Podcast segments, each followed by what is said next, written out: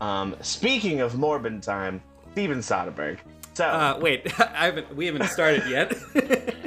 bullshit. This is gold. okay. Welcome back to Gentlemen Prefer Bonds. I'm Will Daniel. And I'm Will Schlick. And it's Morbid time. It's Morbid time, baby. We're not talking about Morbius tonight, though. But it is, it, nevertheless, it is more it's always Morbid time.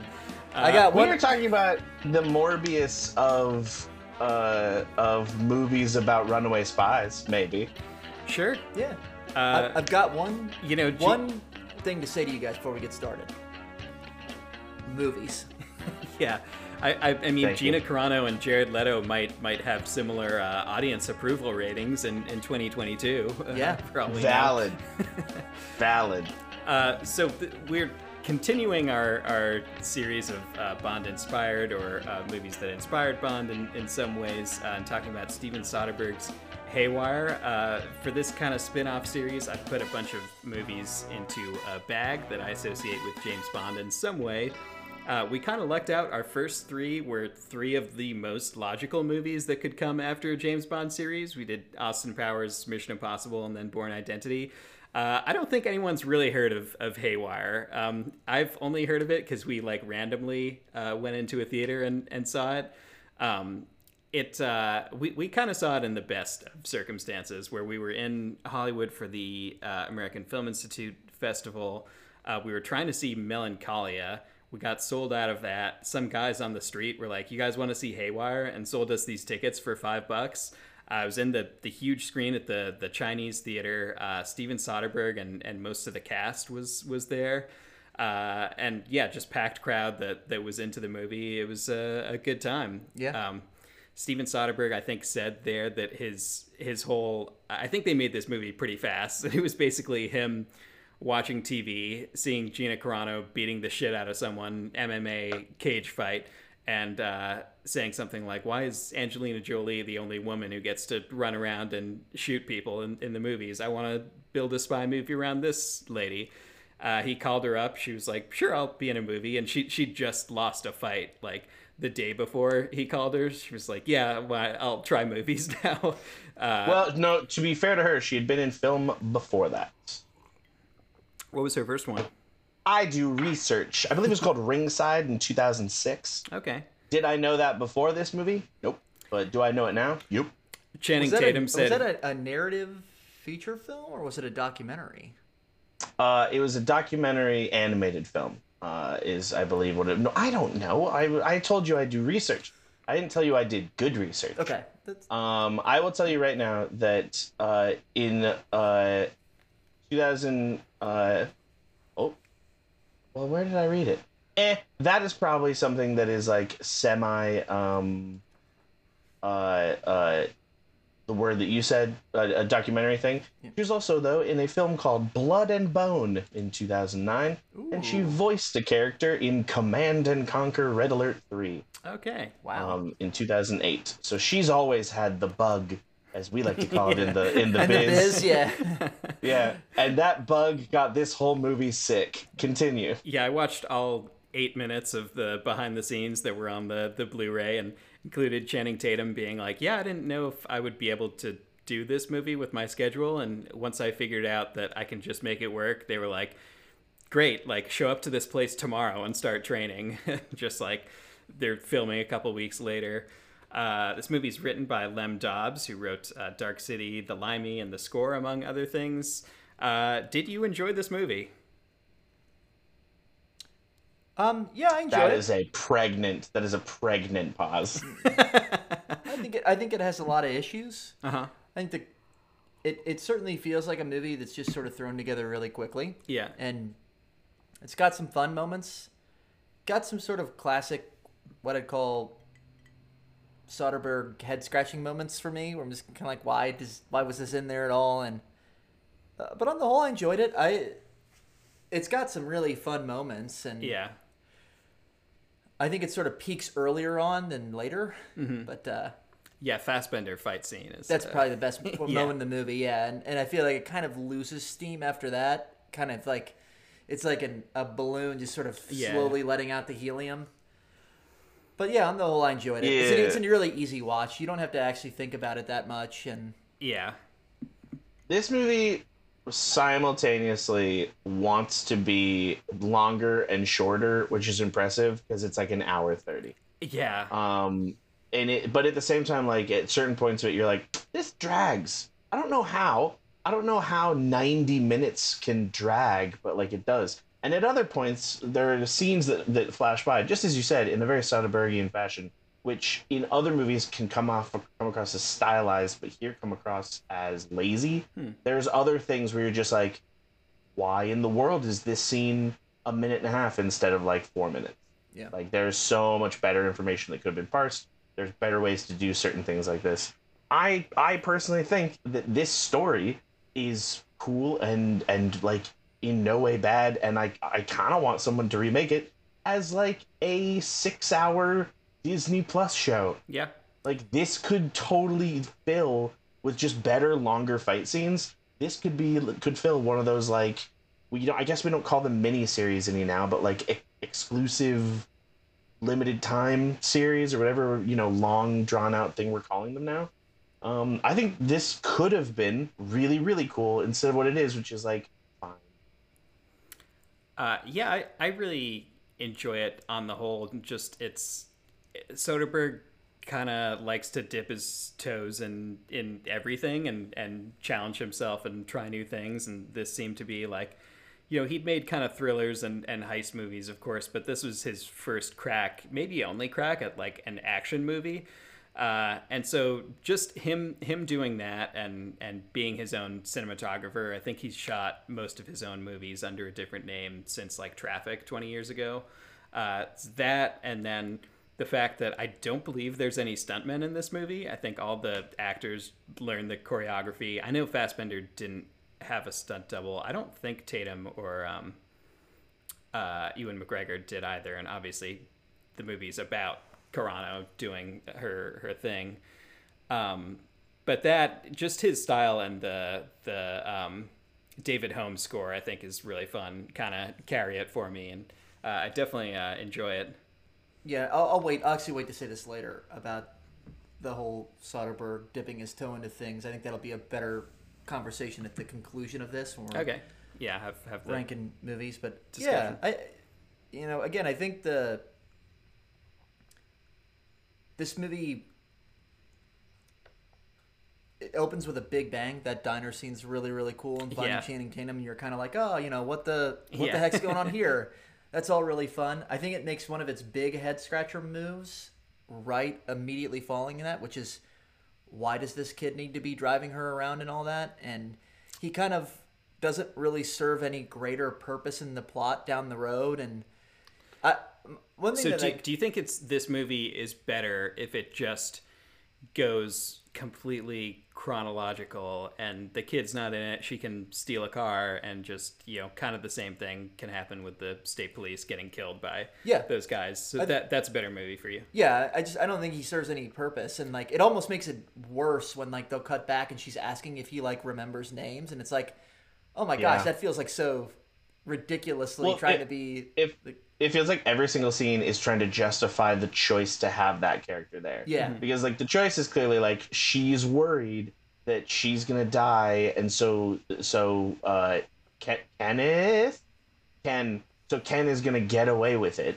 um, and like that is the actual reasoning behind it. But like it didn't have to be there. It's not, especially because he's not in the whole movie. He's Yeah, he, and he she ends up surviving. he never comes back. And, and let's be honest, if she's gonna get killed, like that guy's getting killed too. It's not like she's like giving her like you know you're gonna go off with this information. I, that's just like one of those classic moves where it's just like, why is this in here? Yeah, why maybe- am I? Why is the story unfolding through her narrating it to this person? I think it works Yes. better without him in there and just seeing it all. i i do You could like have just the- started it after. You could have just started it right after Barcelona when she's at home.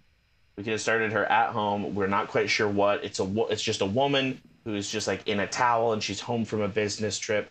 And her uh, clearly an ex boyfriend comes in and says that she she has to go on this last minute business trip. Paul's gonna be there. You love Paul. We all love Paul. And then she can go to to to to uh, to Ireland and suddenly it's a spy movie. Oh yeah. That Like, actually that is could have more been- more interesting to me as a jumping off point. Yeah, I think too. it, it does really work though in, in the first scene because you start and if, if you don't know what you're going into, you just have no idea what's happening. It's just I like that first scene of Channing Tatum comes in and is like, "Dude, I'm hungover. Get in the car." And she's like, "I'm not going to." And he's like, "Fine."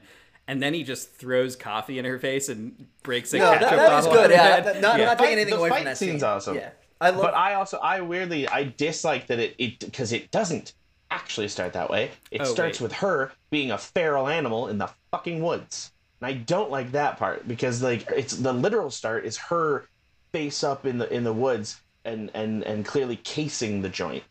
Like just have her walking in. yeah. You can have her walking in, looking over the left shoulder, looking over the right shoulder, nervous. Yeah. Come in, and then you're like, oh crap, is it a bad ex boyfriend?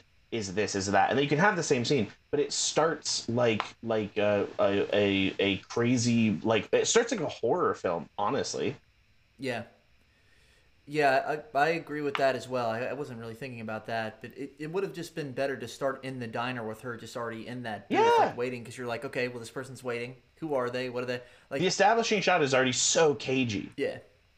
But I, I feel like for for this kind of thing, like that that could work. But I, I like in, in certain cases, I guess more more towards the end of the movie, we get it too, where we're simultaneously like cutting back and forth between before and after the present, which um, I, I think works when the story's like this relatively simple of like this is gonna spice it up a little and Yeah, he I- does that in a lot of movies I- I'm not necessarily bothered by the non-linearness. That didn't throw me very much. I'm cool with it being, you know, some some things in the past and then the present, and yeah, it's just it's more little choices that are kind of stuck out to me. Like, why did you really need this? Or, but Or to be dead honest, there's a lot of the moments that are, there are a lot of moments that are legitimately funny, but because so much of the movie is played dead serious, the comedy makes no sense.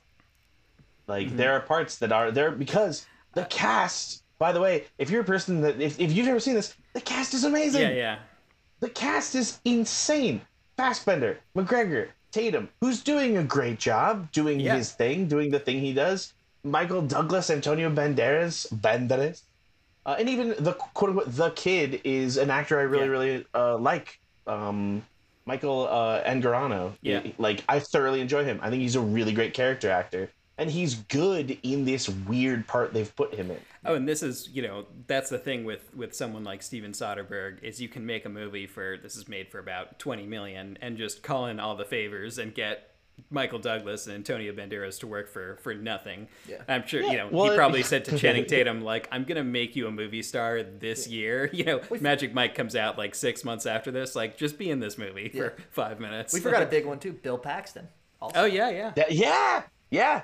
Well, I bet also, yeah. He like he calls Antonio Banderas and he's like, "Hey, would you like to walk down a hallway in a cool trench coat?" And he's like, "Yes, yes, I would." Do you want to hang out in a Spanish villa for Yeah. yeah, and a day? exactly. Those are your Do two you want your scenes. only scenes? Yeah, exactly. And then your other scene, you get to hang out in an office with Michael Douglas and shoot the shit. And he's like, uh, "Yeah, yeah, please. I would, I would love to do that." yeah re- relating it to to james bond that there's uh, I feel like there's a lot of um, there, there's some shades of, of Bond meeting uh, Vesper on the, the train when uh, Fassbender and um, and Carano are, are in the bar and he starts kind of sizing her up and like oh I bet you got into fights a lot as a kid and Yeah. you know this is the the type that gets re- recruited Yeah, there is. I, I got that exact same thing from that, and then and he kind of goes into his past or whatever, and it, that very much felt like an homage to that Casino Royale scene. this movie Yeah, and, you also uh, have the really good. So sorry. Go ahead. I was just gonna say that this movie and uh, X Men First Class, which I think come out maybe six months apart or so, feel like Fassbender's audition for Bond for to me. Sure. Yeah, and I the speaking speaking of the the another super Bondian moment is all the stuff in uh uh in Ireland feels particularly Bondy. Like when she takes his phone, Yeah. uh, when they're actually at everything at the party, from literally she she wanders off, she lies about knowing a person, she watches uh, the bad guys talk it out. Um, she go she knows walking into the hotel room that there's going to be a fight, but she lets the fight happen because she wants to be sure, like on her own terms. All those things feel really, really good in that sort of spycraft way. That is very particularly old Bond. Oh, and o- old Bond also is her just grabbing Channing Tatum's belt and whipping it off and being like, "We're having sex now." Yeah. like Yeah. that that was Connery in a way that you could only do nowadays with a woman coming on to a man. I think. Yeah.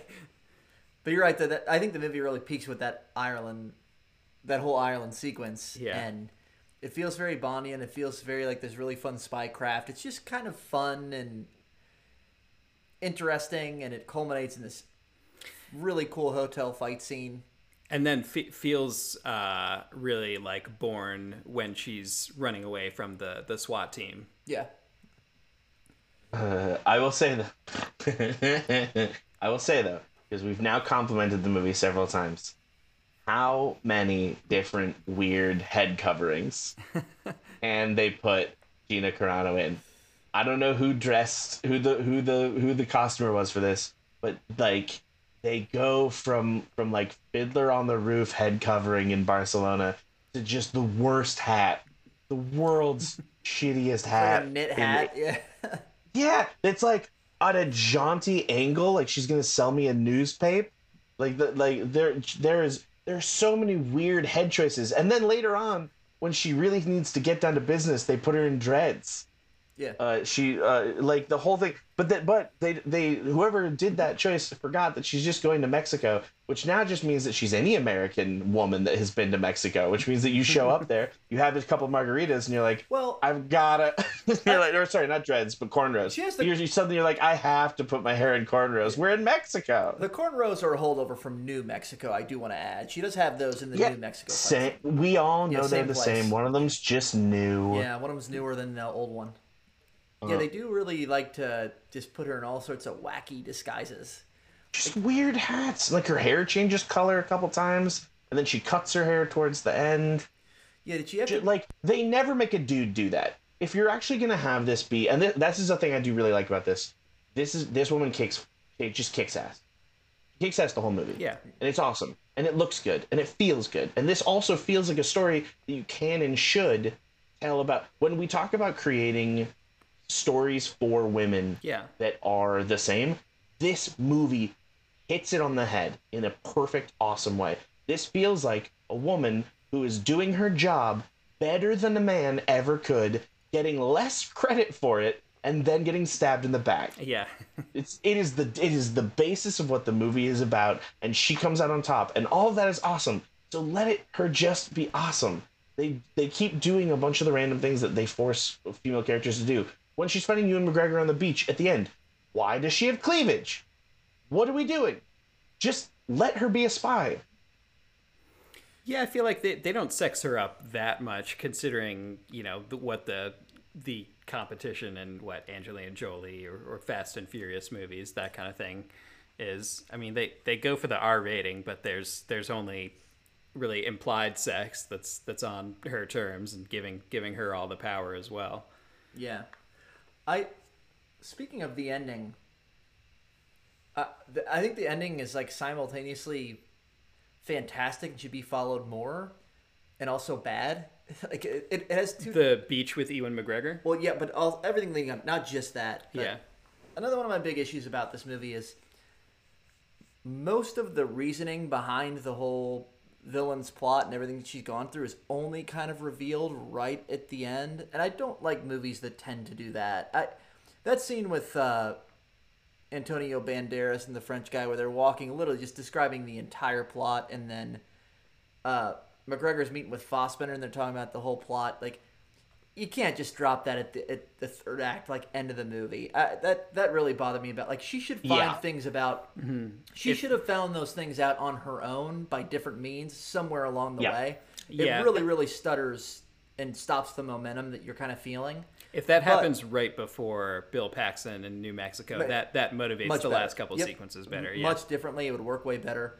But I do like that they just go, like, you're you're waiting for so and then we get to Mexico and like Ewan McGregor or Kenneth is just waiting down there. He's like, I'm just gonna go for a walk, and then we're just kind of immediately in the fight scene, and like it doesn't even really last very long. It's just a good fight scene for two minutes, and then he Yeah. he's dead. Like that's cool. More movies should Yeah. do just a fun, you don't see it coming, short ending action sequence that's like cool.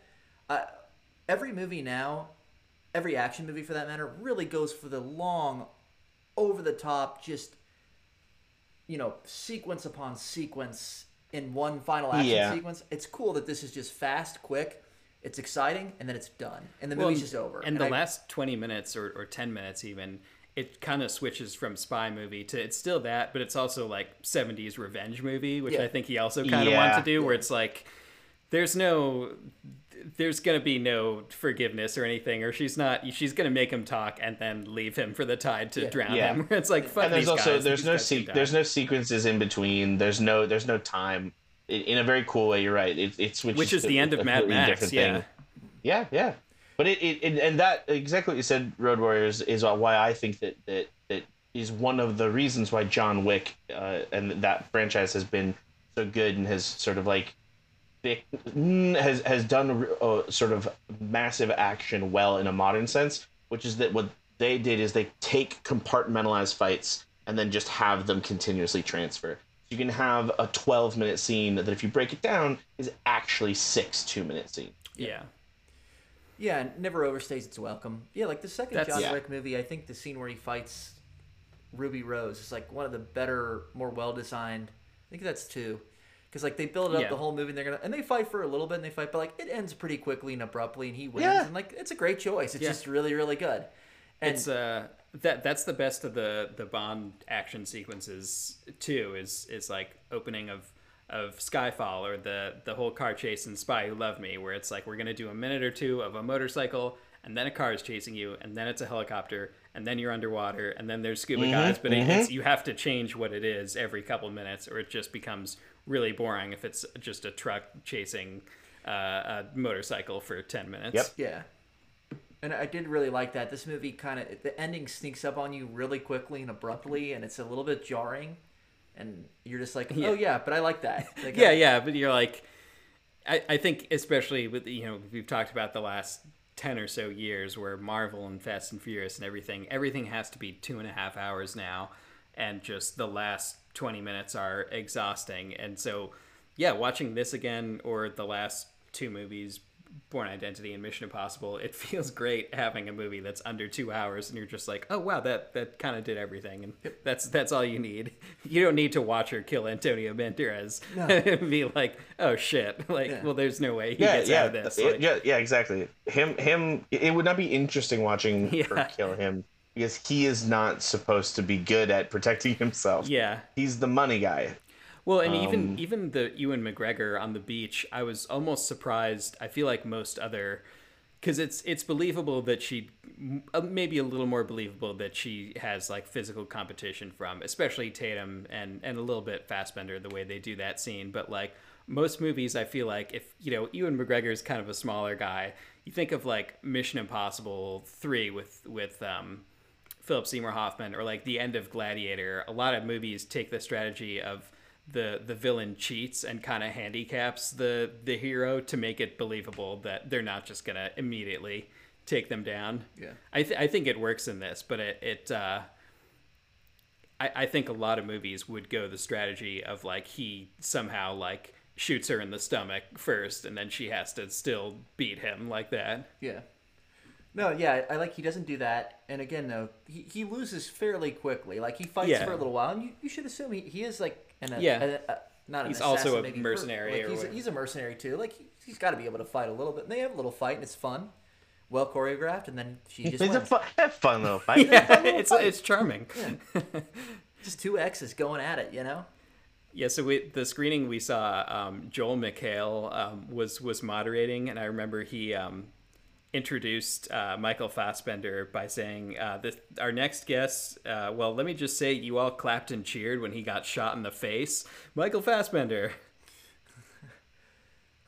Uh, that man plays like I hate to hate you, just better than most people. Yeah, That dude has a face that just is like I don't want to like you, but damn, Yeah. damn, do I like you?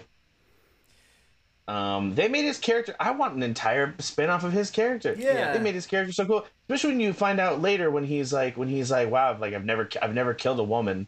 Uh, and what one Ewan Gregor's best line in the movie, where he's like, "Don't, don't think of her as a woman. Don't ever think of her as a woman," um, which is an awesome line. But then you reflect back on him at the party, starting to ask her questions about herself. Like that was actually a dangerous line. There's a world, I think, where he accidentally convinces himself into liking her Yeah. um, where he doesn't actually end up going through with it. And it's weirdly only because the French guy sh- uh, shows up and because she tries to split apart that like they don't have two or three drinks together and get to know each other as human beings. And then maybe he can't do it. Maybe he can't kill kill a woman. Um, but uh, but that doesn't happen.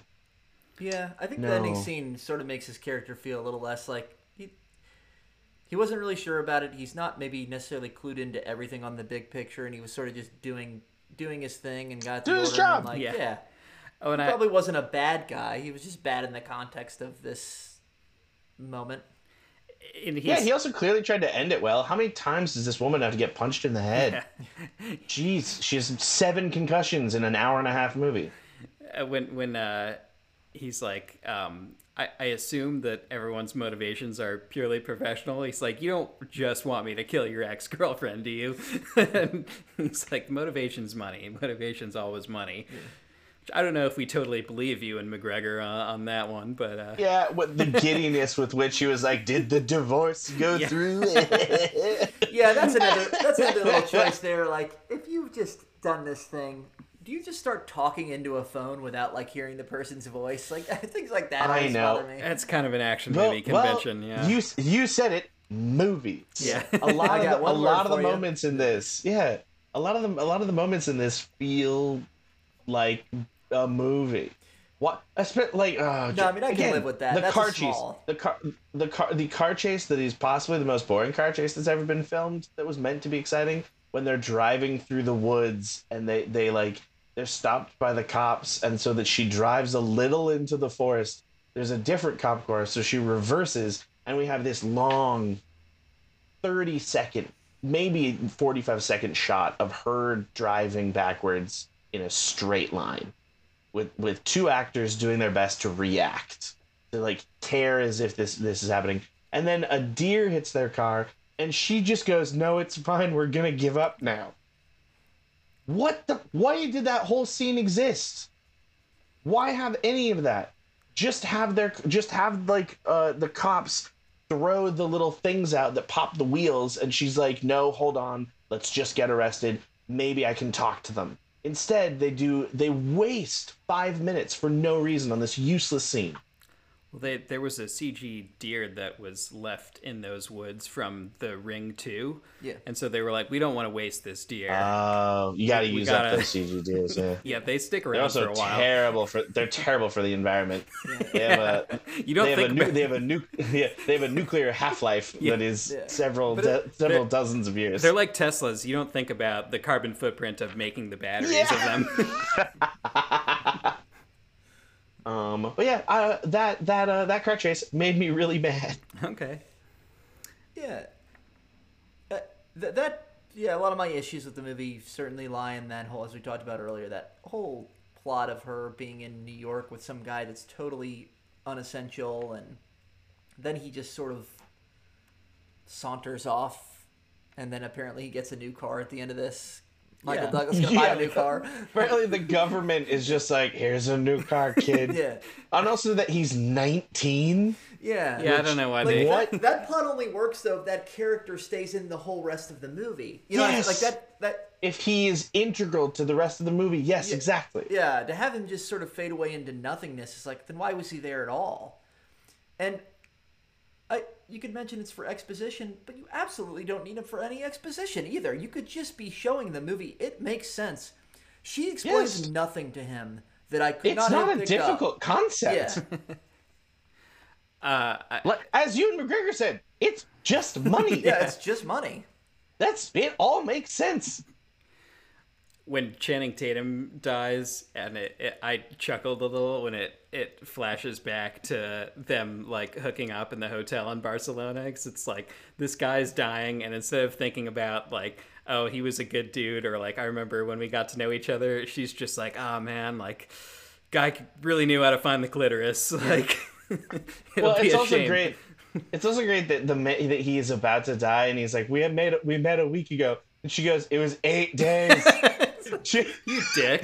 me, me- and he and he goes and he goes, "Oh yeah, it was eight days," and he's dead within fifteen seconds. Even when he's dying, Uh, you gotta say, Channing Tatum, you're pretty stupid, aren't you, Channing Tatum?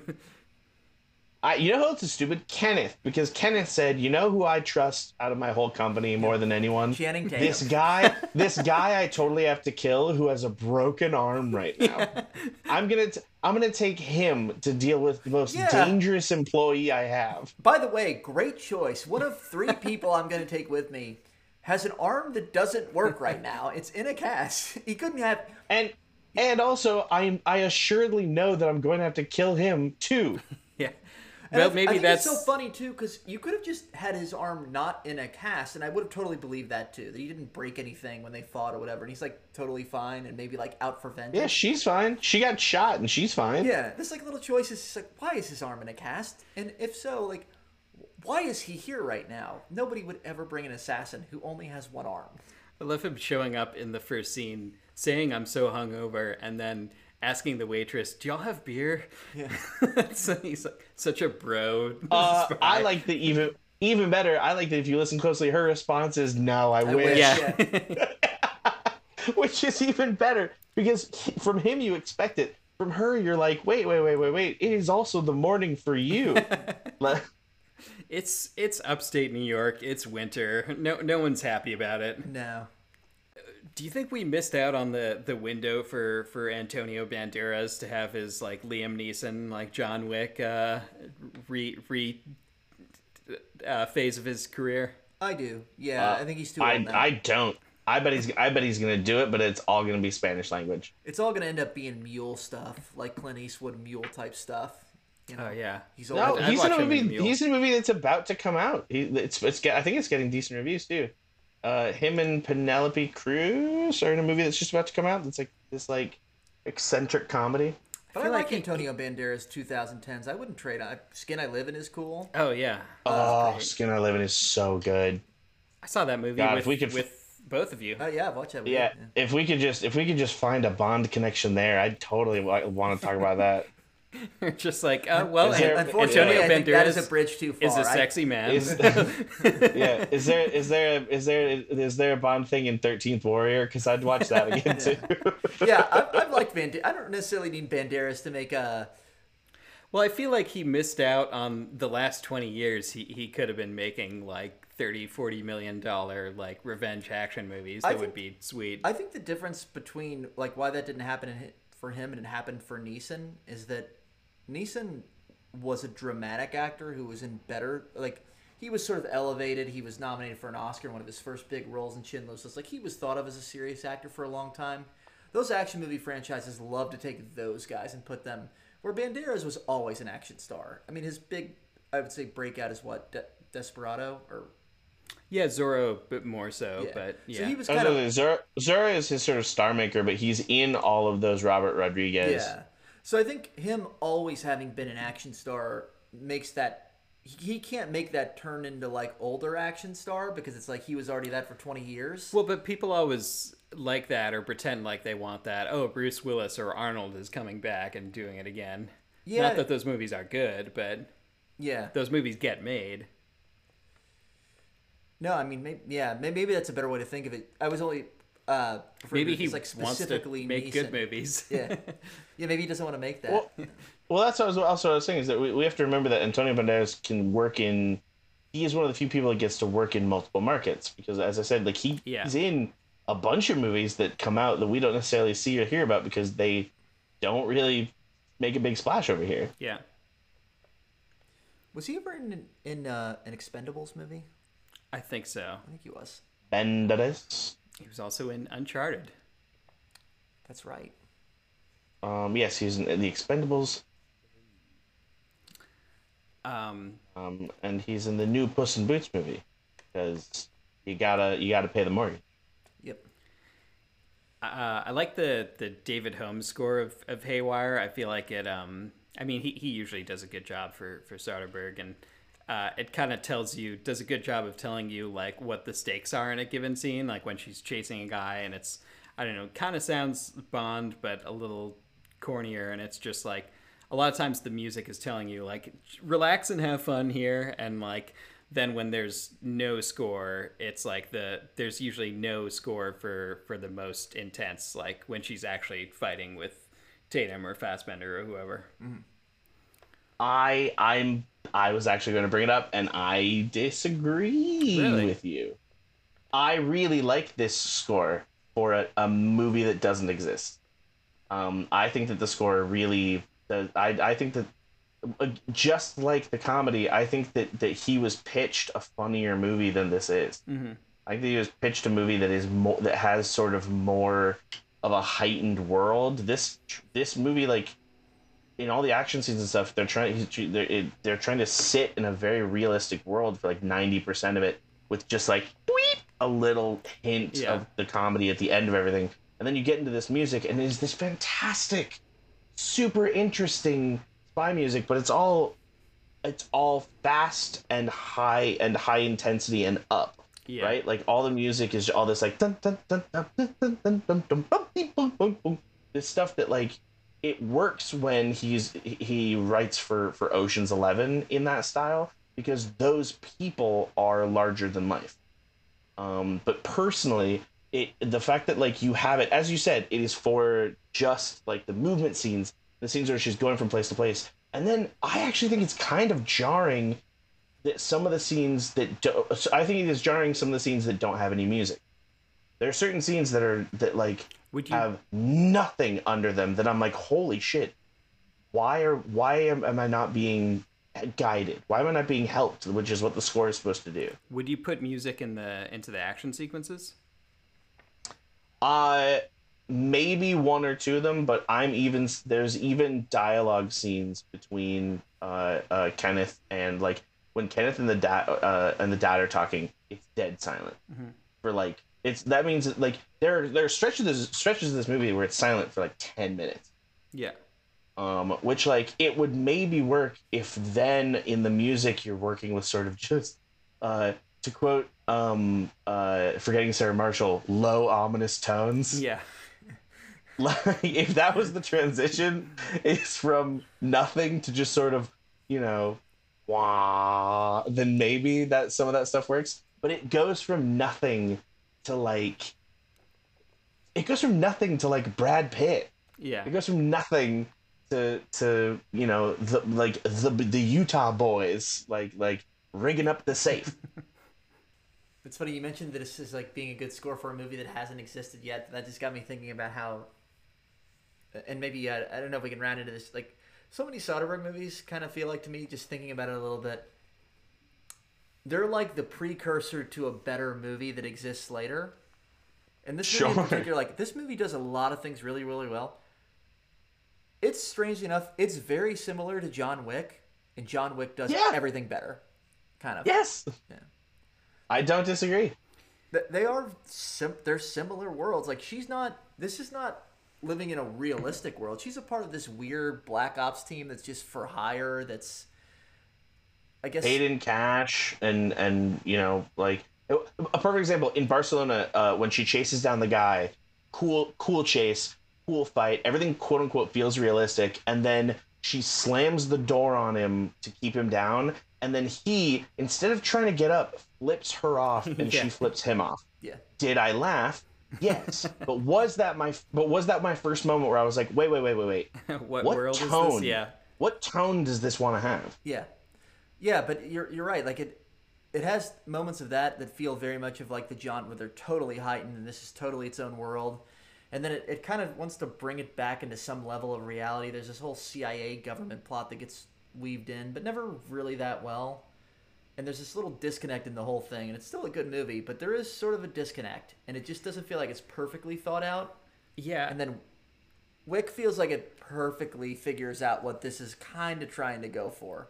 I like think ditching the elements about it that don't work. Yeah, I think Soderbergh probably wanted to do kind of classic Bond meets Bourne with like the tiniest little winks where it's he he knows that like like you shouldn't take this that seriously and it, it should be fun, but we're basically gonna play it straight is is what I think they're going for. Yeah. I agree, and I think it, that's the point, right? Is that it works for James Bond because James Bond doesn't live in our world. James Bond lives like like J- Jason Bourne lives here. Yeah. That's the point. That's what makes the Jason Bourne. That's what makes the Bourne films interesting and work. And honestly, that's when they start to not work. Is when it it is when it becomes a, a world that we don't live in. But that's the great thing about Bond. Bond has always existed in a heightened space, in a in a world where when you make a certain amount of money, you get a private military.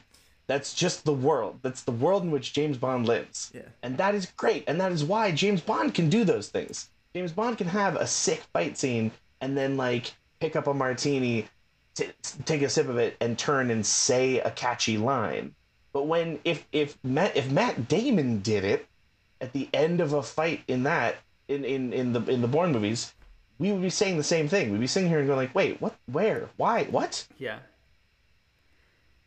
That's definitely. I, I guess they did it a little bit with with Bautista and Spectre, but uh, obviously one of the originals is is um, Bond versus Red Grant and on the the train and From Russia with Love. I I could take that from that and and Bourne and and this movie. I, I could have at least once every Bond movie a scene where it's just two or three minutes of Bond versus a dude no no weapons just what you know whatever's in the the room i was like those kind of fight scenes which Mm-hmm. is one, one reason i like this movie is it's just built around three or four of those sequences Oh, yeah, just and two those people things- fighting Yeah, th- those They're things so about cool. it are really, really good. Yeah. It, it none of my issues with this movie really have to come down with like action or cool sequences. It's a little bit like the way I feel about the new Top Gun. Like the things about it that work work really, really well.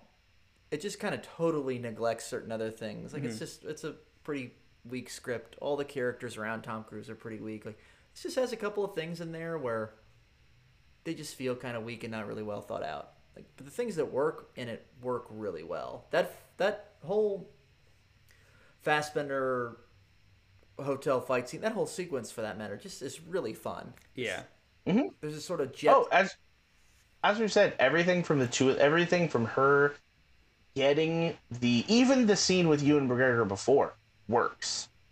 yeah, And her her her receiving the mission, her getting the brooch, her showing up, everything from that to the fight, I love. And then she walked out in that dumb hat, and I was like, ah, crap. with the guy in the trench This coat hat. that's just kind of like casually chasing her. Yeah.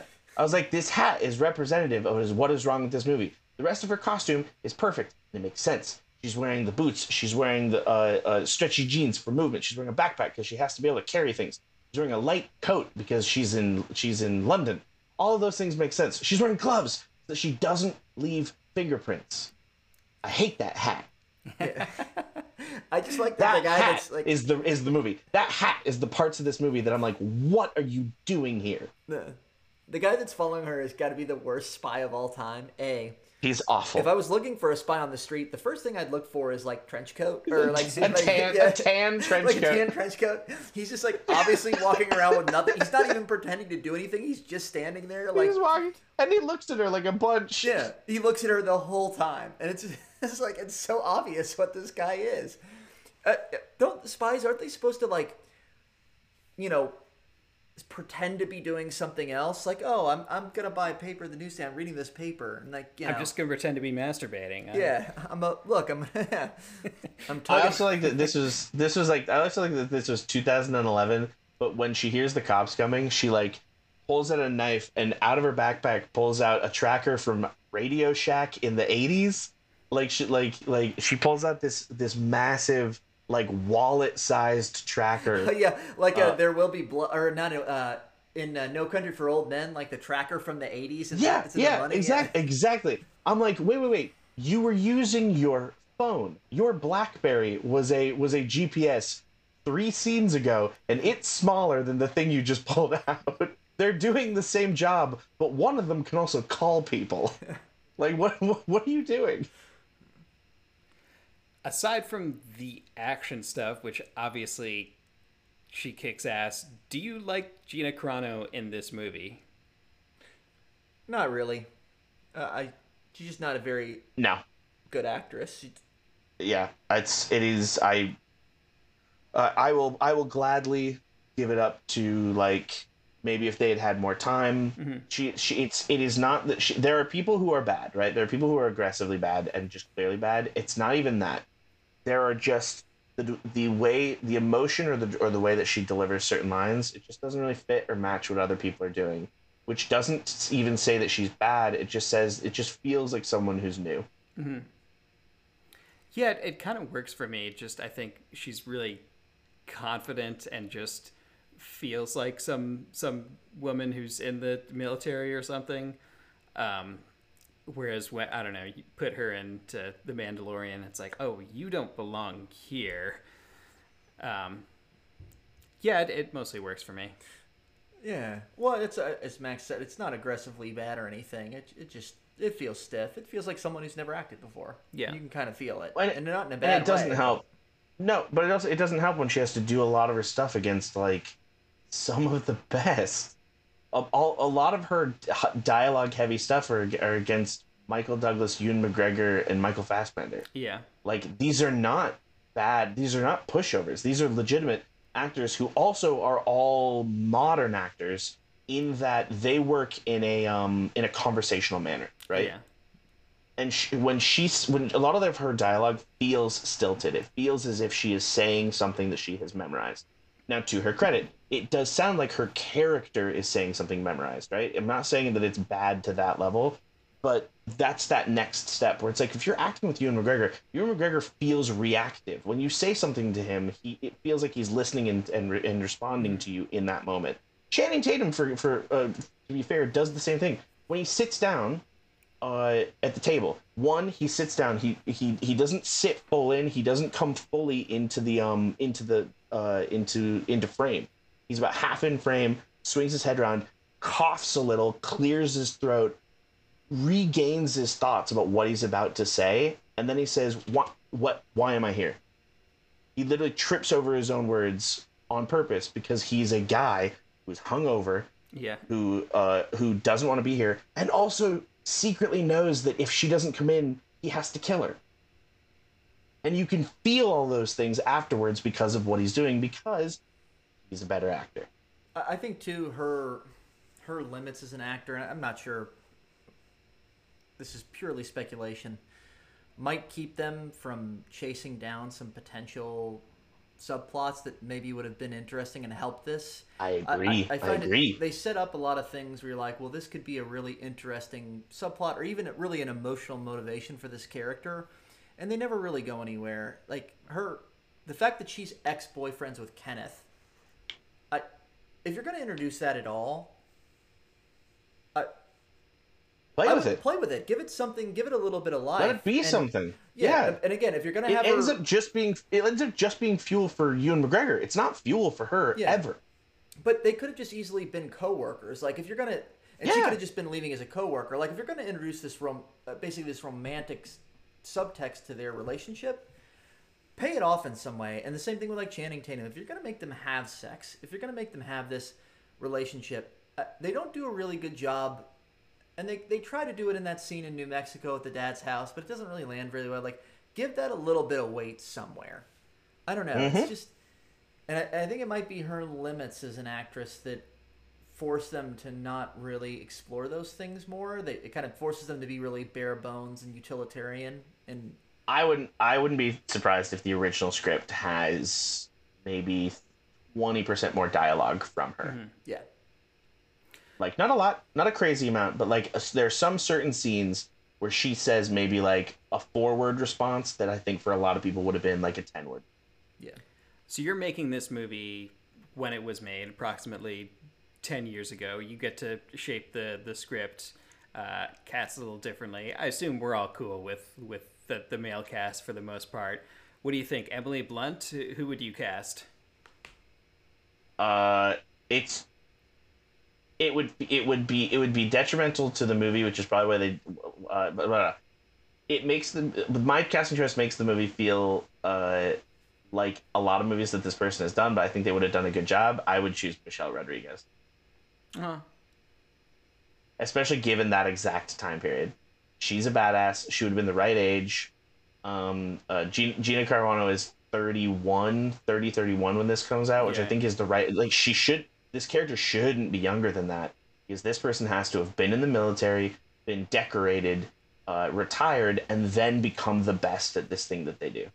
I think Emily Blunt's right about the same age. I, I think she would have to bulk up and would, wouldn't be as believable fighting Channing Tatum. Yeah, I mean, I don't have an, anyone in mind. Both of those would probably work Bette totally Midler? fine for me. Bette Midler, probably. Yeah. Yeah. I would probably If I could go- I, I think he does a good job in this. I'd probably recast Channing Tatum too. I, I Uh-huh. I'm not. He doesn't quite make it for me in terms of. But even he's, as but he's cast to play the dumb guy, which he's... well, I, I, that to me is, I I don't really believe a dumb guy would be a part of this sort of thing. I, I think you Yeah. got to be smart on some level. If you're dealing with the CIA and and MI6 and things like that, they they don't really even as an independent contractor. There's not idiots. Well. There's not people that are that noticeably dumb. It just it feels like he kind of got shoehorned in to do something that doesn't really make sense in the context of the story. I'd probably recast him for someone a little bit different. I don't know who. I mean, for her, I like Jamie Dornan. yeah, like he he probably would have worked much better for me. Mm-hmm. Um, I think this whole movie works better if it's not if it's all not Americans. This entire movie feels better uh, if they're all British. Personally, Yeah, Yeah. I get that. I can like it, it allows it to be that quick. Like if honestly, if if you make this all British and you change about four different cast people, it's a Guy Ritchie movie. Yep. It's just a Guy Ritchie movie. Steven Soderbergh has accidentally made a Guy Ritchie movie. If he adds like twenty percent more jokes and just a couple more accents, you can Yeah. even best part best part you can keep Ewan McGregor. Yeah, no, he still fits in perfectly. Yeah, Just so, have him have his voice. so you're It's saying great. Charlie Hunnam has to play the Channing Tatum role? This is what you're saying. How old was Charlie Hunnam in 2011? He's probably the same age as Charlie age Channing Channing Tatum. I think, yeah.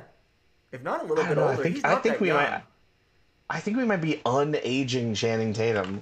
All right. Well, I, I bet they're a very similar age. yeah, I think they're both like We're finding out. They're both like 40 now. I think. Yeah. Channing Tatum was born in 80. Oh, guess who was born in '80? Charlie Hunnam. I to- Really? yeah, I told you they're both like 40. I am. Charlie Hunnam kind of Jewish just is. English Channing Tatum.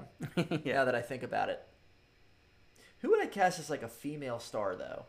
That's not Gina Carano or Emily Blunt or Michelle Rodriguez. or Uh, if I could go- If I could do it in, if I could do it in 2001 instead of 2011, I would do Michelle Yeoh, and it would be badass, and I would watch it a thousand times. yeah, Yeah.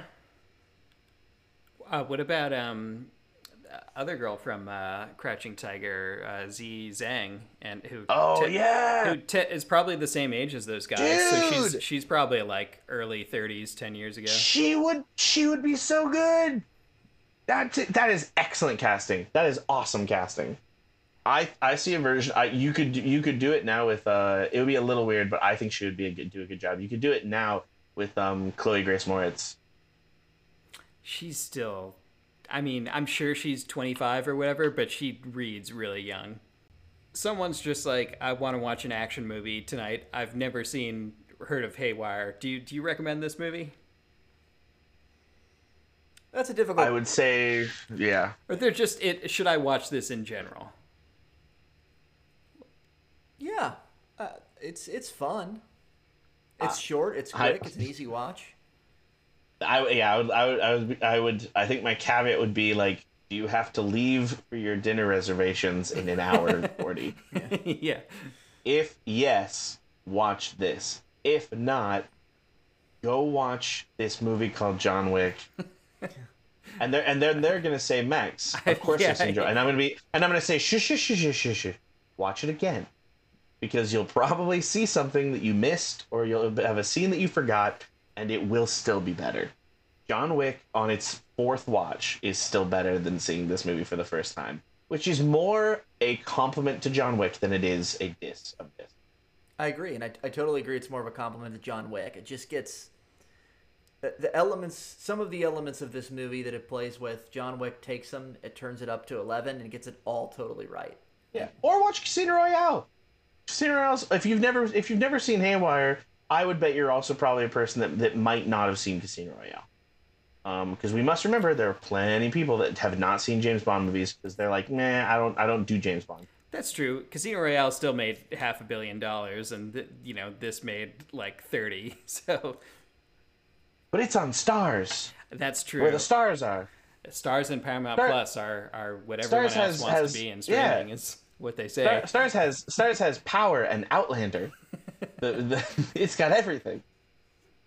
Your favorite Scottish sex show, Outlander.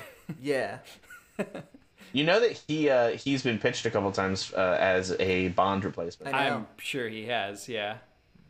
I Charlie- I, you're talking about I Charlie think Outlander. might be good. Mr. the main Outlander, yeah. of Outlander. Yeah. yeah. the show Outlander Mr. bad. Mr. It's Outlander. out out. His name is his name is Outlander. It's isn't it Sam Hu- Hugelhorn or something? Yeah. S- Sam Sam, Sam Hoagie. It's, uh, Hoagie Sam Sam Single Boy. Sam Hune. Sam Hune. Hune. He's a little boy though. He's like five six. Yeah. Uh, he can't be James Bond. You are so mean to short people. I You're not even tall enough to be mean to short people. I'm taller than Tom Cruise. I can be mean to short people. We're all taller than Tom. The bar is. I saw. I also saw Top Gun. I saw the scenes where where he and and different characters every time they swap whose shoulder it's over, a Yeah. different person is taller. yeah, I think uh, uh, I think with Bond you got to be a little bit taller than five six. Maybe you don't want to chode Bond. You want to feel They like just put him on a box. Just put him on a box. It's, It's a good fine. name for a movie Dude, though. Chode Bond. Would you like to? would you like to know? Guess. Guess how tall he is. Guess how tall Sam Heughan is. Five eight. Uh, uh, Road Warrior. Would you like a guess as to how tall Sam Sam Heughan is? five seven. Six foot three. No, Wow. he's not.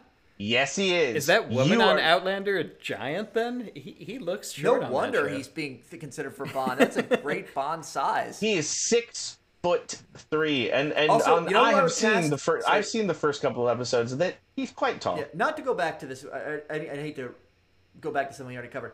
I would cast Scarlett Johansson in this movie if I was doing it in 2011, probably. Sure. Oh, that's a good point. Yeah. That's a good point. She was also. She, that was exactly the point where the timeline where you would cast her Yeah. too. And she's she's only like mid twenties then, but she's she's Black Widow and she's kind of like ageless in a good way. Yeah. it's like Yeah. can can play older, but Yeah. still- yeah. She does a similar thing to this years later with like Lucy, where it's like I definitely rather watch her in this than Lucy too. Uh, Cat Cat Cat Catriona, Ca- Caitríona Balfe. Jeez. Uh, the woman from Outlander is five foot nine. Okay, pretty big. Um, now I think which he's he's too tall. He's gonna make me feel bad. the. It's starting to sound like you just don't like Mr. Hune. Uh, What did what did Hune do to you? besides appearing in Bloodshot with Vin Diesel, I wish I could wear a kilt the way that man wears a kilt. That was probably a Bond killer for him. I doubt he'll he'll get it now. but being in a movie that no one saw. Yeah, just the idea that he'd do that and it could tarnish his name. He's the perfect age too. I'm all I'm on board now. I'm so on board now. I- I, I'll think he's a little old for Bond. At 42 is a little old. I Wait, think he's casting 42 now? Yeah. Oh yeah, yeah. I Cast really- someone He doesn't there. really look it. think you want to cast point- a younger person as Bond just to think about the long how long it takes them to make the movies now. You want someone who's got a little runway. I, I think you want a 33 or 34 at the time of casting. Someone that when you're shooting's maybe 35 who's uh, about Well, Will, you're of a you're of a height between five nine and six three, and you're thirty one. I think we we Well, both. Hey, are, guess yeah. what? I'm the perfect Bond specimen. If you were to read the books. So yeah, the t- both of you, both of y'all, both of y'all fit the very specific criteria we've now set. I'm pretty sure in the Uh, books Bond is six foot one, which I'm six foot one. American. there you go. Uh, blue blue eyes. Jimmy Bond. Jimmy Bond Yeah. is. Blue eyes, yeah, Jimmy Bond. 160 pounds. I'm 160 pounds on the dot.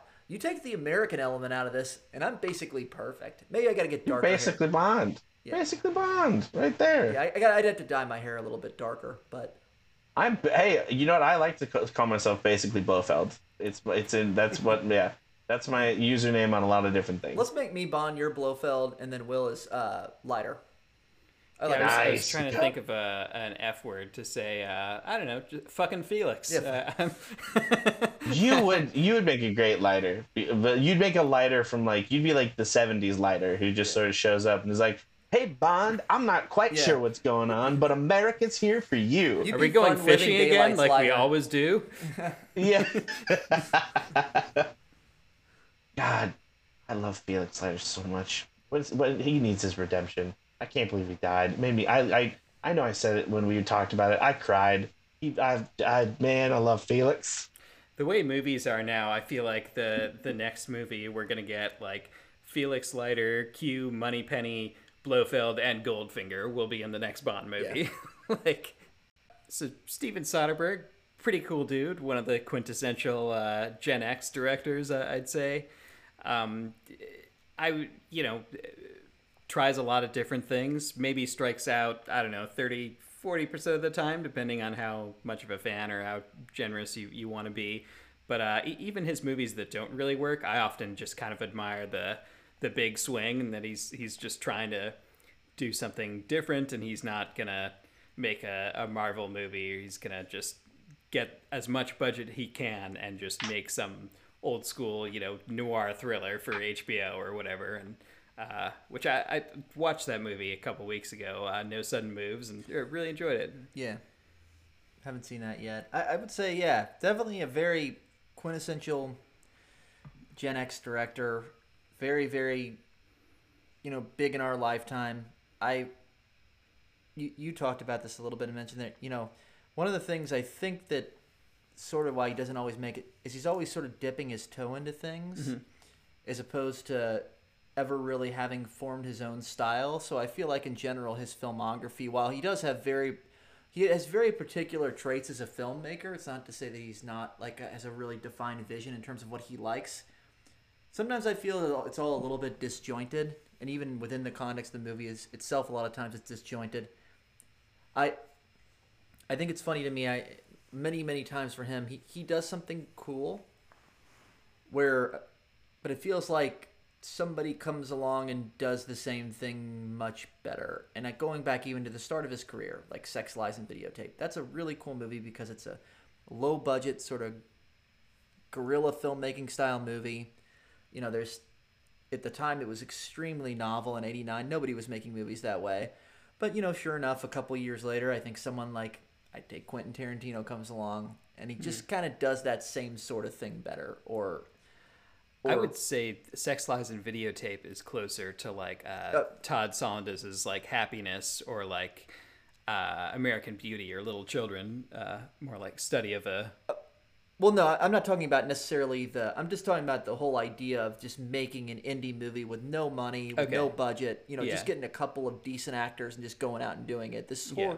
you know, at that point when he makes that movie, that that doesn't exist yet. That whole indie film market is not there. People are not making movies for two million dollars, or in the case of like a Kevin Smith or even a Robert Rodriguez for, you know, just uh, what five figures at a time. Nobody's doing that. He does Yeah. that before anyone else does, and it's really cool and it, it sort of paves the way for a lot of other people and that's really really novel Yeah, he kind of comes out with Spike Lee and, and the Coen brothers at just just right before Tarantino just at that right time. before yeah but he he lays the groundwork i think with that for a lot of filmmakers to say oh i can go out and make something for very little money can be acclaimed and but other people just sort of do it better haywire's a great to me like he does some really cool things in this movie someone takes the elements of it that work and they make it they do a much better version of it with like a john wick and I would point out The Informant is another movie for me. A lot of that's really I don't know if you guys have ever seen that. I haven't seen it in a really long time. saw I re- I I really like it actually. yeah. I saw it when it came out. It it reminds me a lot. It's a very very interesting movie. Again, parts of it are really good, parts of it don't work. Yeah. But it's Yeah. it it's a very interesting comment commentary on just kind of the current American capital system, you know, system and everything. But like Adam McKay comes along and does that much better with like The Big Short later or something. I don't know. It's Yeah. it, it feels to me like he's just one of these guys. I think there's only three times in his career where he went into something where it wasn't just sort of like dipping his toe, just sort of trying something out, where he comes in with a fully fleshed out vision for it. Well, so hold, they all hold occur on what those are. I don't know, gonna- saying yeah, but I, and it all occurs in really, really quick succession. yeah. and yeah so that's that's the end of my uh my soderbergh uh spoken word essay for to kick off our top five listing Do you have any thoughts uh, you want to convey on Soderbergh before we, we rank them, Max? No, um, I I ne- I'll be dead honest for a person with a massive oeuvre, um, not a person that I've ever like put a whole bunch of like thought or stock into, right? Like a person like when people are like, "Man, have you seen that new Soderbergh?" Never has that been a thing that I've had either a positive or negative reaction. Um, I like a lot of his movies. Yeah. I dislike some of his some of his movies, um, but like not a dude that like I have a huge reaction, positive or negative to. Yeah, he's So, not. um, so I'm kind of excited. I'm kind of excited to like do this because he's he's released yeah. so many movies. He, oh, he works all the time, and he's threatened a Yeah. couple times to quit, and he said that he was quitting, and then I think in the last five years he's just said like, I understand what new Hollywood is, and I'm fine working. I can hack it and like work in it, and I'll make movies for for Netflix or whatever I need to do because I want to work basically. yeah he um, seems like a bit of a mercurial guy Yeah, he seems very intelligent Yeah. I, he's got some fantastic instincts like I, I didn't really know that until i was looking at it yesterday whenever like he was supposed to do insomnia and he was the guy that sort of instead of doing insomnia said oh you should get christopher nolan to do insomnia he's Yeah. obviously got a great eye for talent you Yeah. know, he's he's a he is kind of a singular fascinating figure in the world of film and definitely one of the biggest filmmakers in our lifetime whether or not i like all of his movies uh, he's a big deal neither's on my list, but I, I liked both of his streaming movies with with Meryl Streep. Um, I think Let Them All Talk, and then the the Laundromat was the one for for Netflix. Like those are both solid movies that he just tossed off for for streamers. Yeah. Um, yeah, he'll he'll let make. them let them talk. I, let them talk. I also read was shot in two weeks, I, I believe it, but like in a way and that's like and it's almost all uh, it's almost all um uh, uh improv. that's that's crazy, and that's a pretty good movie. Oh, I was also Um, looking, he just randomly did all the second unit on some movie, like a big movie. Oh yeah, he oh and he like you know he I said before how he's been his own cinematographer for I think at least most of his movies yeah, for the past his twenty years. He also was the cinematographer on Magic Mike Double XL, which he did not direct. He just like gave it to a, a friend of his Yeah. to direct. Like that's crazy. He was just like, yeah, man, I'll shoot it for you. Yeah. Like What is that movie though? He did the second unit direction on some like massive movie. wait, uh, should we? Just the, don't but know. just the second unit, which is weird. You never would get like a director like that to do that. And he just does it randomly. Yeah, Owen. Owen. He he does. Um, he's got his his website like blog that I, I read some of on our um, on Her Majesty's Secret Service episode where he wrote a whole thing on that. He posted um, like a black and white version of Raiders of the Lost Ark with no sound and the score from the Social Network on his website, and was like, just watch this and like color doesn't matter. The music doesn't matter. Just pay attention to what a visual genius Spielberg is Oh, and like okay. storytelling. I thought no, he wasn't. thought you were. I thought you were saying that he was gonna do some sort of like like Pink Floyd matches up. Like I thought. I mean, I that- think that's it, what you're going for. it, it. I think it was kind of like that. Like I- if if you told me he smoked a lot of weed before he did that, uh, easy to believe. If you told me that a lot of directors smoked a lot of weed before they did a lot of shit, it, yeah. it, it makes sense. The movie that he did the second unit direction on, and only the second unit, was The Hunger Games, the first one. Oh, that's, That's right. crazy. I just saw. I just found that too. She's like Yeah, he'll- insane That's that he did that. he'll yeah he'll he'll make a couple movies that you know are are reviewed okay, and I don't watch or whatever, and then he'll just come out with like a Logan Lucky that, and even that I don't think was successful. It's like, oh, this is really fun. Yeah. Like I, I love seeing Daniel Craig and and Adam Driver play these comic roles, and and he he, he gets. Let- Let's not talk about the movies that Okay. might may or may Yeah. not be on people's list. Uh, but he gets actors like that to, and and like Clooney, like like him and the Coen brothers will get act, you know, quote unquote serious actors who make serious movies to kind of play and and have fun, which which I always like because it's you know they're doing it for a prestige director or whatever. Yeah. Um, okay, without further ado, uh, who want you, you want to go You, first? want to start? I think you usually start the. Uh, sure. I'll, I'll uh, my my number five is uh, Sex Lies and Videotape. His his uh, you know kickoff movie. Is, is that you as well? It, it almost was. I I, I Oh, did- really wanted to be. Uh, Uh, did you include it in? no, no. But Okay. that was almost number five. Um, yeah, I because I, I almost didn't include it because there was another movie I wanted to talk about, but it's, it's so important, and I rewatched it, and it is really good, and just a great example of like you were saying, what you can do with with no money and and some good actors and a, a good writer. Uh, yeah, solid solid uh, movie. Uh, uh, Ma- Max. Uh, yeah, my number five. My number five is Logan Lucky. Um, Super fun. it, pro- it probably sneaks on because of recency bias. Um, I really had an awesome time watching it. It Yeah. feels good. It feels good to watch everyone in it. Just as you said, it feels as if he pulls things out of people that that other directors might not. yeah. Um, so I, I love it when when just as you said, someone like a Daniel Craig or or or an Adam Driver, who we have seen both be funny, we have both seen both be be character actors, but to have them sort of weave the, this weird world together, really awesome. Love. I, I I think that movie's a bunch of fun. Number five for me again probably should have been Sex Lies and Videotape. It's more significant, but this is probably a boring choice. Contagion. oh, I like that movie. Really? It's very watchable. It's it's actually probably more interesting now than it was when it came out because of everything we know Sure. about pandemics and you know response to them and everything. And it's a movie that just sort of, uh, I will say, like Haywire flows really smoothly. It's a movie that just kind of flows really, really smoothly. Did we see that together? I don't think so. Okay. I I may have seen it with you, Will. Um, Yeah, that, I that might have come out in eleven too. With it came out in eleven. It came out in eleven. I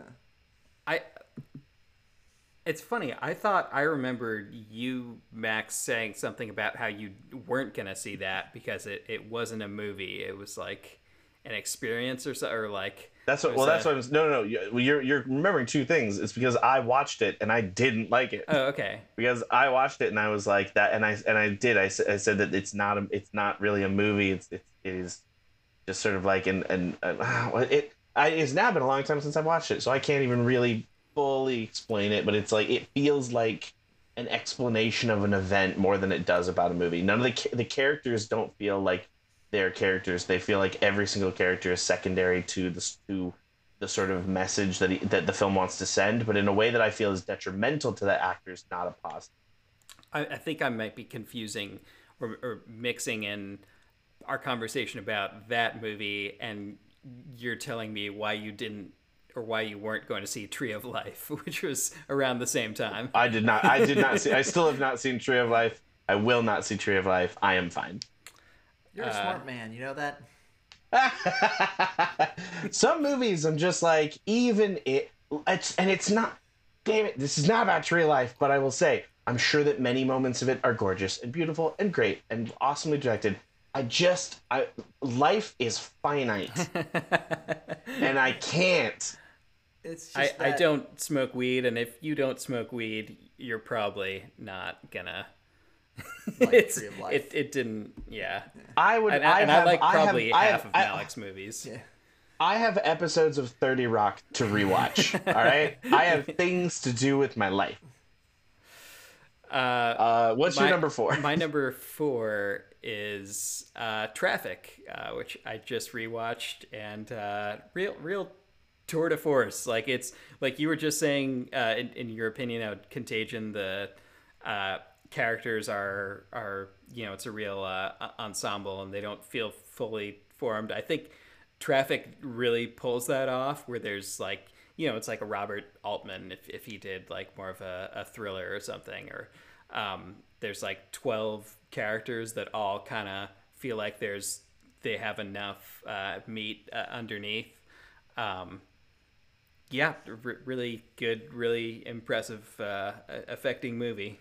Ki- kind of a, a precursor slash companion piece to to Sicario. It's like if you want to flip this from like drama thriller to like more of an action movie, you get Sicario out of Traffic. I think. Yeah, yeah, they are. They're similar in tone, and and you know you could And- make an argument where that's another thing. Like someone kind of did that same thing later and did, a, and you could argue it's maybe Yeah, maybe yeah. better. But I, I, I really like Traffic, so but, but but it's it's the traffic you're getting behind the scenes Yeah. whereas like sicario is all on the the front lines basically yeah, and that and that's Traffic's a like you said. There's many characters. There's a lot of intersecting storylines. It's not so singular in its narrative the way that Sicario is.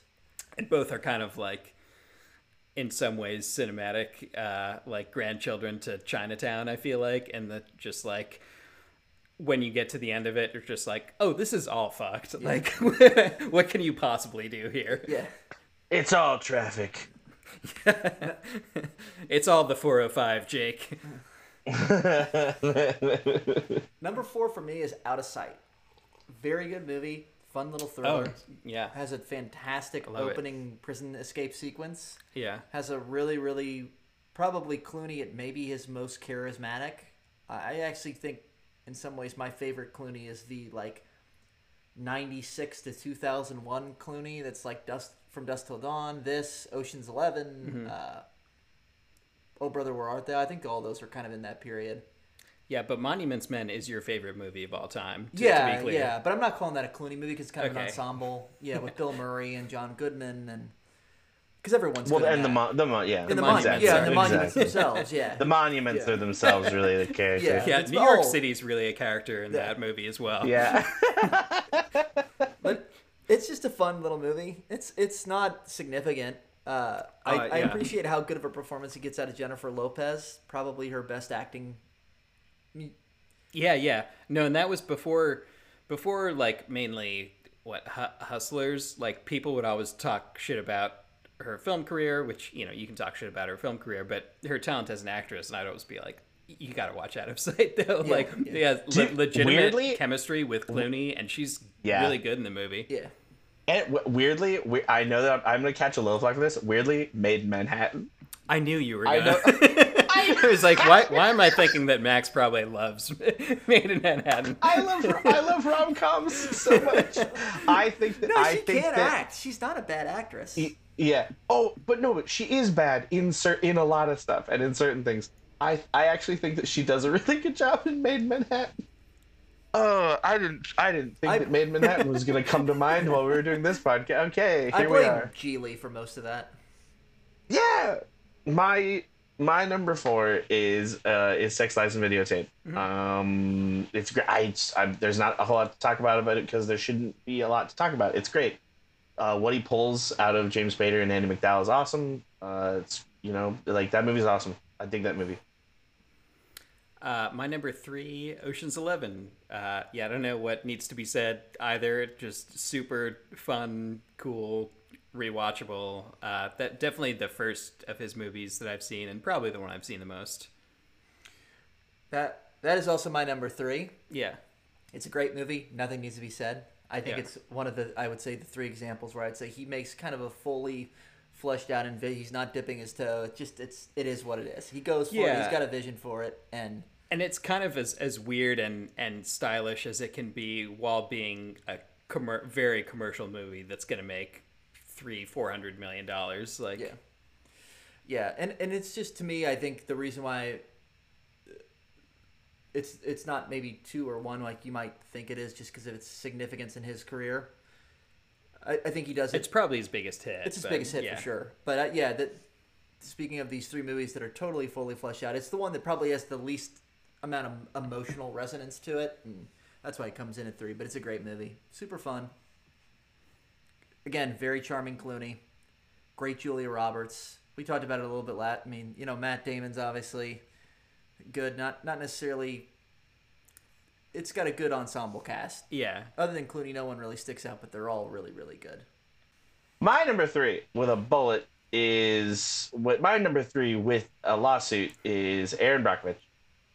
Um, probably could be higher, probably could be lower. I don't know. It's Erin Brockovich. I I'll be dead honest. I think the farther we get away from it, the less memorable it will be, Mhm. and and, and le- uh, other than as a very important part of Julia Roberts' career.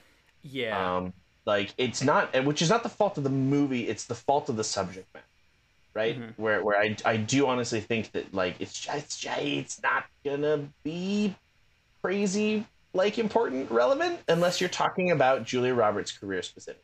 Yeah, there's a lot of legal dramas. There's we got fucking Chernobyl now. If you want to talk See- about uh, radiation killing That, people, and and Um, and this that is exactly what what it, what what it is, and that is exactly what I'm going to kind of talk about with my top two. Is is because this man is a chameleon.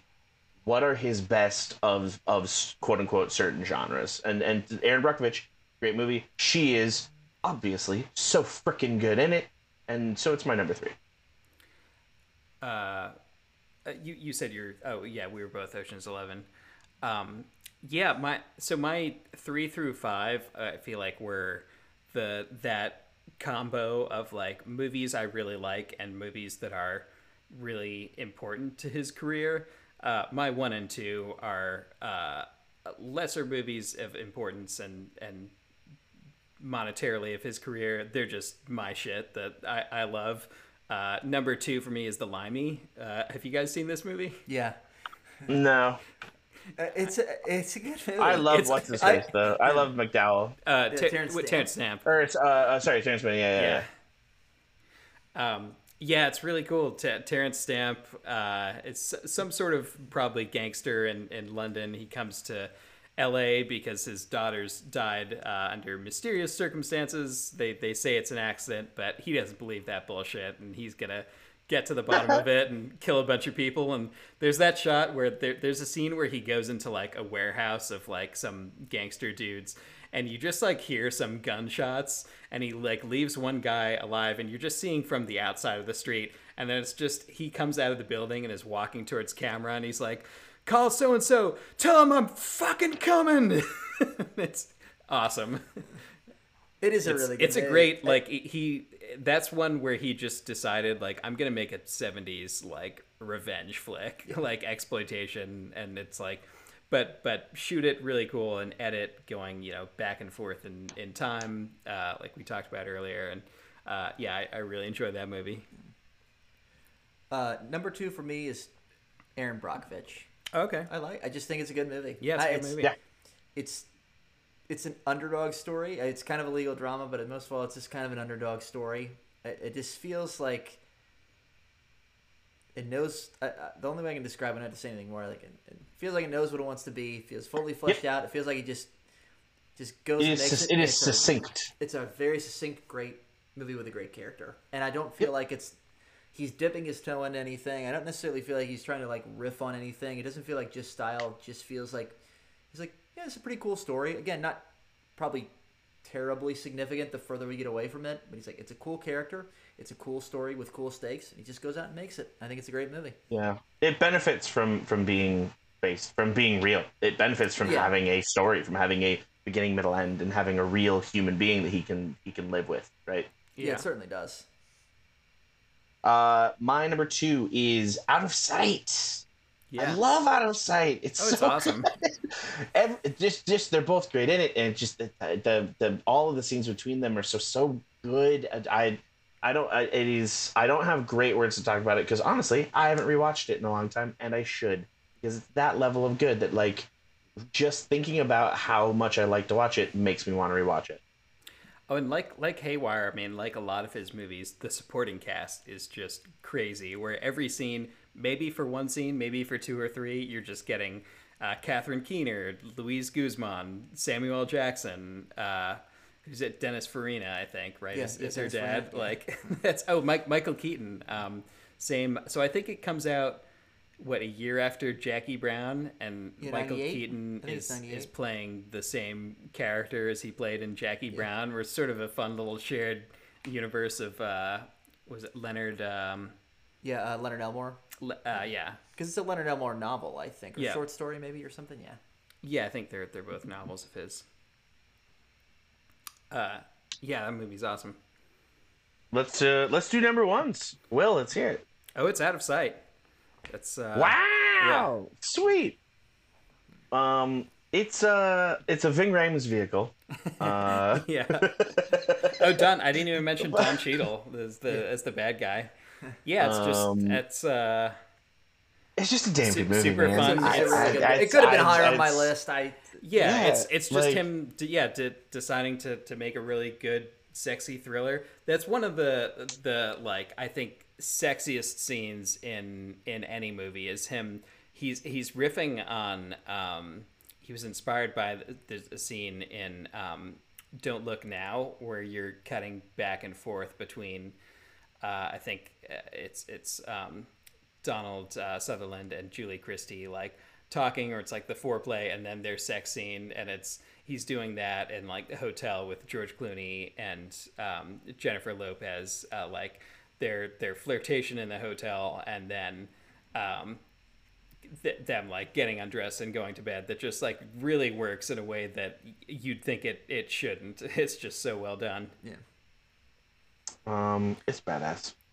Uh, I'll go. I'll go next. Uh, my number one, Ocean's Eleven.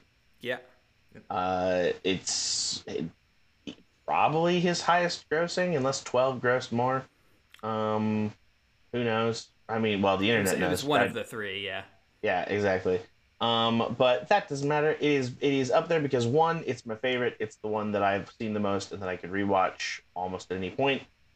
And in that grain, and here's where I'll talk about it just a smidge because I didn't want to talk about Without a Sight because we all really love Out of Sight. I know that I put Oceans a little higher than y'all, and I think that it's because in the in the specific genre that it is in of heist film, I just think that in the last in our lifetimes, it is one of the best that has come out.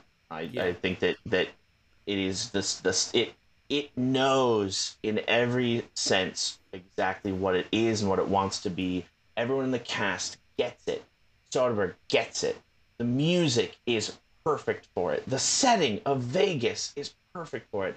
Everything about that movie is set up so that you know what the tone is going to be start to finish and it delivers on every single aspect of it.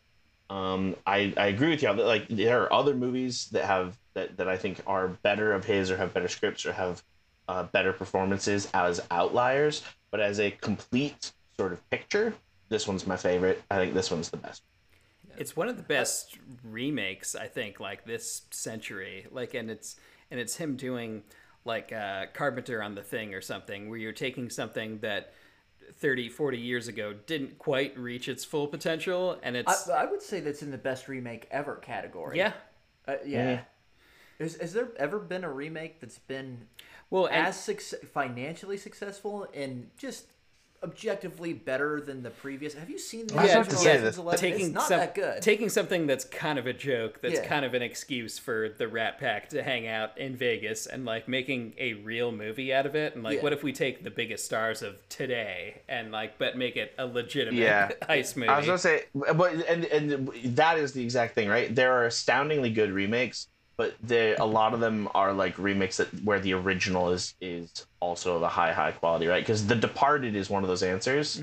yeah Um, but it's based on like an astoundingly good award winning award winning Japanese film. Like like you know there's there's the Thomas Crown Affair I love the original Thomas Crown Affair is good.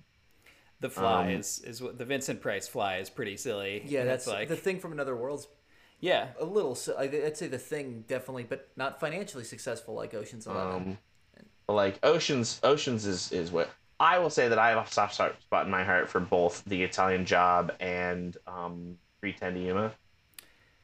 I, I Um, would say the three- the newer Italian job is pretty objectively better than the the '60s one.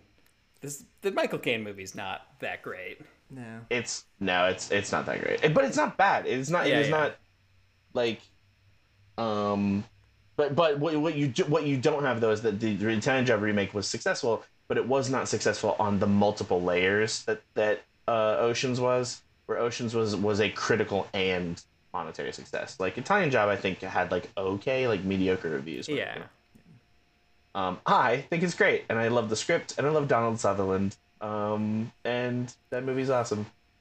When are we going to talk about the Italian job? I can talk about the Italian job for three oh, hours. Well, I think we have a movie to pick, but I still have to name my number one. And I would Please. say that the interesting thing is I think we all kind of basically had the same movies in there. One through four are all interchangeable for me. And I think that's what made this a fun list to make is kind of like all of them I kind of just like the same. I'm only putting this number one because I find the subject matter interesting. Traffic is my number one Soderbergh movie. I think it's great. I Yeah. it's got fantastic performances across the board. It deals with a very interesting subject matter. I saw it. I, I don't think I saw it when it came. When did it come out? Like 2000? Same year as Erin Uh, Brockovich. yeah, same year as Erin Brockovich. And I, I didn't see it right when it came out, but I probably saw it shortly after. As uh, still a pretty young young kid, and was very illuminating in terms of some of the real problems of the world. It's a very good social drama, so I have a soft spot in my heart for it, and I'll always put that down as my my number one Soderbergh movie. is yeah, he is so much better than Crash, which tr- d- does the same thing later and is more successful. Yeah, worse. Speaking of, speaking of like the, the that exact like thing though, Yep. right? Um, That's an example of someone doing something more successfully, but not as good as him. Which is Yeah, uh, yeah, yeah, yeah, exactly. Uh, shout out to, to Magic Mike, a, a good movie that uh, a lot of people saw, and Side Effects, a, a very good movie that hardly anyone saw. he's got, he's got a lot, hey, the, the Informant could have been on here. I like that movie a lot. I, the informant was almost on mine because again, I really like it, and also I, I think as I said it on the last one, it's one of my favorite Matt Damon performances. Uh, I think that like parts that, and that that's the thing. That's just the thing about Soderbergh, and that and it, it's just the silly hat on the head of of of, G, of Gina Kermit Kermit. It, it's just that G- is Gina his- Kermit the Frog is. Yeah, it, it, that that is his eternal thing. And a lot of our movies that we that we just said were so good, the reason we said they were so good is because they were the thing they are. Yeah. And then a lot of his other movies, that's just the unfortunate bit is that a lot of his other movies are just 90% the thing they are and 10% of a silly hat. Yeah, I can't think of it any the way that it was first just dipping his toe, and and Yeah. he tends to make some fatal mistakes when he's only dipping his toe. Well, the, I, I had just remembered in the last few minutes, like, I mean, before we were talking about him earlier, Channing Tatum, but like, you were saying Ocean's Eleven, pro- probably still his biggest hit. Magic Mike was a huge hit, though. It was like, huge. That's and that was It just will a- have made it will have made him more money cuz he produces all Oh, the yeah. like um he probably uh, made the most tours. off that. And he he he like there's documentaries like he has made a bunch of content post it that makes him money like right now there's a So magic mike show in in vegas and i also think one in australia Yeah, that's probably the most important movie of the last decade of his career, and that was like that was the year after Bridesmaids, and that was. Uh, you know, another moment where it was just like, you know, every producer in Hollywood seemingly goes, "Oh, women go to movies? Like, what?" uh, Fascinating guy, fascinating career. let's uh, let's pull a thing out of a thing I got You- some things in a Crown thing. Royal bag, yeah. I, I threw out a bunch actually this week that uh, I think you'll be you'll be happy with. I'm not going to make us watch uh, Our Man Flint or In Like Flint. all any of the flints thank I, you I think would have been rough. A few like that. You, you still have the power to to uh, outvote me and, and, and do we each have, yeah, do you each have a veto uh, like a veto or something Oh, like I. I was gonna say on on any of them, you can you can both two against one me and and say right. we don't want to do this. I, I think these are mostly uh, Bond related movies that we'll all Let's like or, or have a, a good time talking about. The Avengers, 1997. I will absolutely talk about that. I would actually love to because I've never seen it. I've never seen it I either. there's of course i've never seen it That's the Uma Thurman. Yeah, yeah, Ralph Fiennes, Fiennes, okay. and with Sean Connery Sean- yeah. as the villain, who I think uh, controls the weather. Yep. Ay, yeah yeah yeah yeah yeah yeah. Now we're now we're really getting back to our oh roots here. I like no oh no I mean, we. So this is my like for for our our I'm second like segment. it. The worst part is I'm gonna like it, and Oh. you two are gonna make fun of me. I'm definitely gonna like it. Max, do you know who the main henchman of this movie is? No, I'm see you. You know what? Wait, before you say it, you know what? You know what I know about this movie? I know that a young Max saw it at a lot of blockbusters. Yeah. Yep. Uh, I believe the principal henchman of Sir Sean Connery in this movie is Eddie Izzard. Ow! My crux. This is gonna be. This is gonna be that thing. Wait, I will ask. In do you have in that bag? There's almost no reason why you should, but do you have um uh, uh League of Extraordinary Gentlemen in there? Ooh, I Ju- There's no reason No, to because the 'cause I've- connection is just Connery. Yeah, well, that was and and here's like I I actually pulled out Hunt for Red October and then I put it back in because I was like we should Yeah, Hunt for Red October. No, it deserves to be in there. It deserves to be in there. Yeah, yeah, yeah. Yeah, that's it's, fine it's to a be in there. spy movie with Connery. Oh, absolutely. Um, well, Okay, it's good. got a little bit of connective. It's got a, a pretty famous book spy in Jack exactly. Ryan there. Yeah. Exactly. That is the. That's the. That there are so many threads, and that honestly is the strongest one. Um, no, and Fiona Shaw is in it too. I love Fiona Shaw. Look, and I've, Jim I've Broadbent. I'm gonna like this movie. this sucks. I've seen like we can like it. Oh, I've, I've seen like. I've seen probably 20 minutes of this movie on TV. Oh no. Um, I will ask real fast: Is Spies Like Us in your bag? no, do you want me to put it in? Yes, that should absolutely be in there. Yeah. okay. Are you kidding? Thank you, thank you, Road Warrior, because if, because that is so, that is so very inspired by Bond. Come on. All right, it's it's going in the bag. It's got skiing. That, what about uh, what is it called? What's the what's the one about the stealth plane with um with uh, uh, uh, uh Stealth. with- no, no, not that oh, one, not that oh, one. With- with Firefox. Eddie, uh, um, yeah, with with um, Clint Eastwood. uh, Firefox. No, but oh, I read I read Firefox the book. The book is actually good. Um, uh, no, the one what the uh, hell is Firefox? with Eddie Murphy.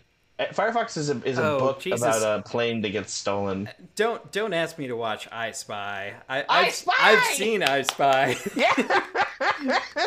Yes. Are you telling me that that doesn't have James Bond? Are you telling me that that has more James Bond than than this movie had? Or, it sorry, less James absolutely Bond than this does. movie had? I'm saying Is I, Firefox I a book or a movie or what is it? Firefox is a book and a movie, and there's a sequel.